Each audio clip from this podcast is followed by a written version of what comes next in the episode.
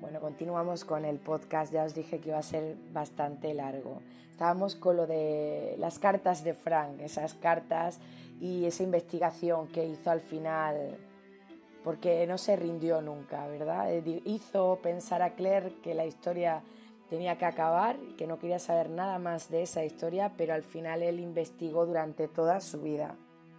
Las cartas, eh, algunas de ellas, Roger encontró en el desván del reverendo, esas cartas que Frank le escribía. En una de ellas, Frank reconoce que retuvo a Claire gracias a una mentira por omisión, pero una mentira al fin y al cabo. Él llama venganza a esa omisión. No puede dejar de pensar qué habría pasado si Claire hubiera sabido la verdad y hubiera tenido la oportunidad de elegir. Frank le pide al reverendo la absolución de todos esos pecados argumentando que lo hizo simplemente porque amaba a Claire y a Brianna. Otra carta eh, la recibe Brianna en el libro de Ecos del pasado. Bri encuentra un borrador de una carta dirigida a ella escondida dentro de una de las obras publicadas de Frank. Pero se enfrenta a Rob Cameron, un malo malote que encontraremos en Ecos del pasado antes de que pueda terminar de leerla en una hoja en el viento de todos los santos, que es una historia dentro del libro de siete piedras para resistir o caer, nos habla de la historia del padre de Roger. Bueno, pues esta historia, uno de los principales protagonistas es Frank. Una hoja en el viento de todas las de todos los santos eh, eh, transcurre durante la Segunda Guerra Mundial el capitán Frank Randall del M-16 envía al teniente Jeremiah Walter Mackenzie en una misión de reconocimiento a Europa del Este. En 1943, Frank visita a la viuda de Jeremiah Marjorie Mackenzie para entregar la medalla del racimo de Mead de hojas de roble que se le otorgó póstumamente a Jerry Marjorie reacciona muy mal a esta visita, se emociona y culpa a Frank por la muerte de Jerry. Eh, fue Frank quien envió al padre de Roger a esa misión en la que desapareció y ya sabemos que también cruzó las piedras. Yo siempre me he preguntado qué casualidad que dos personas que rodean a Frank, dos personas han viajado en el tiempo. Supongo que quizá Diana nos enlace estas dos historias y nos cuente el porqué. También en escrito con la sangre de mi corazón, el 31 de octubre de 1980, Brianna encuentra la carta terminada de Frank dentro de un viejo escritorio en el estudio de Lallybrook. En la carta, Frank adjunta una copia de una tabla genealógica que dibuja la línea de descendencia de Simon Fraser, de Lord Lobar, hasta la propia Brianna. Advierte a Brianna del peligro en el que se encuentra. Quien haya hecho la lista o quien crea en la profecía de Braham Seed, que predijo que el último de la línea de los Lovat se convertiría en gobernante de Escocia. También le dice que no confíe en nadie del servicio. Se refiere al servicio de inteligencia del gobierno, que estaría muy interesado si descubriera sus habilidades para viajar en el tiempo sugiere que, sugiere que si alguna de estas partes se descubriera, eh, podría estar en peligro y que su mejor vía de escape podría ser atravesar las piedras hacia el pasado hasta su padre, James Freezer. Bueno, es que el personaje de Frank es tan misterioso todavía en la saga. No sabemos qué sabía, hasta dónde llegó investigando, no sabemos si supo que Brianna iba a pasar al pasado es, una, es un personaje bastante misterioso, sabemos muy poco, sabemos que es un marido que al final quiere seguir con su mujer para cuidar a esa hija que no es suya, que al final decide después de muchos años separarse para tener su propia vida, quiere alejar a Brianna de, de Claire, tampoco sabemos cuál es en realidad ese motivo, ya que sabemos que viajó a París, qué fue a hacer a París, son preguntas que, aún no sabemos y esperemos que Diana nos responda.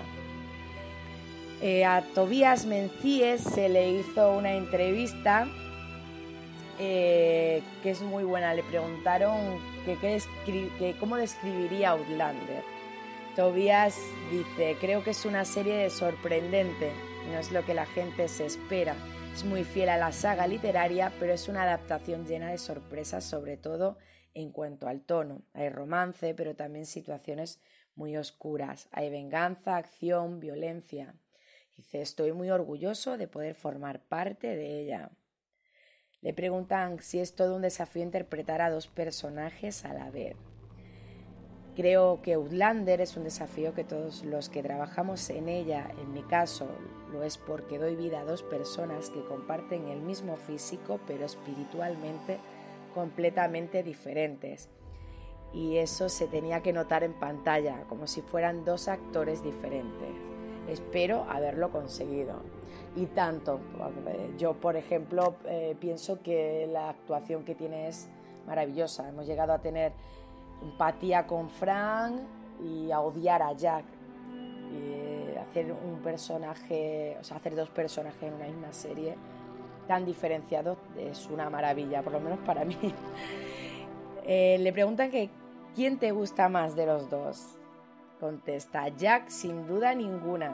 Siempre es mucho más divertido interpretar a un villano, aunque es verdad que Frank en la serie es un personaje mucho más desarrollado y más interesante que en los libros. En la serie es muy importante reflejar su sufrimiento y lo importante que era la relación que tenía con Claire.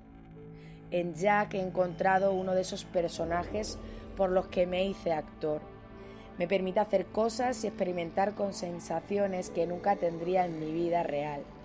Jack no es solo malvado, es un personaje mucho más complejo y es muy divertido meterme en su mente. Bueno, ya hemos dicho también que le vamos a dedicar un podcast a Jack Randall porque también se lo merece, se lo merece también este actor que, que lo ha hecho maravillosamente. El personaje de Jack Randall es muy complejo y vamos a intentar buscar toda la información que podamos sobre él y otro día hablaremos sobre este personaje. Seguimos con la entrevista. Le preguntan cómo se preparó. Leí mucho sobre la revolución jacobita y la situación de Escocia e Inglaterra en esa época. La Segunda Guerra Mundial la tenía muy reciente, pero sabía muy poco sobre el siglo XVIII. En el aspecto físico me ahorré las clases de gaélico. Frank no las necesita y Jack se moriría antes de pronunciar cualquier palabra en gaélico. Recibí clases para montar a caballo y algo de lucha con armas. Algo importante, aunque Jack no tenga muchas peleas físicas, prefiere las peleas y la tortura psicológica. Le preguntan que si dar vida a un personaje como Jack condiciona su relación con el resto del reparto. Contesta que por experiencia sé que es muy importante saber rodearte y apoyarte en tus compañeros de reparto. No trabajo directamente con todos, casi siempre estoy con Sam o con Catriona, pero procuro mezclarme y tener contacto con el resto. Al final en cada serie siempre terminas queriendo formar parte de una pequeña familia. Es verdad que Jack mete miedo, pero es muy divertido aparecer vestido como él y ver la reacción que provoca. Le preguntan que hasta qué punto Escocia es un personaje más de Outlander. Contesta, Escocia luce espectacular en la serie y eso que no es un sitio demasiado fácil para rodar el tiempo es muy malo, llueve mucho, pero al mismo tiempo ayuda a que la estética de Outlander sea sucia cuando es necesario reflejar las condiciones de vida del siglo XVIII. Los espectadores se enamorarán de Escocia. Y así es, nos hemos enamorado de Escocia, nos hemos enamorado de los personajes, de Diana, de los libros y de todo lo que rodea a esta, a esta maravillosa serie. Bueno chicos, pues hasta aquí hemos llegado hoy. Son tres podcasts, os lo digo, os lo voy a dejar bien escrito para que no os perdáis ningún detalle. Espero que os haya gustado y nos vemos pronto.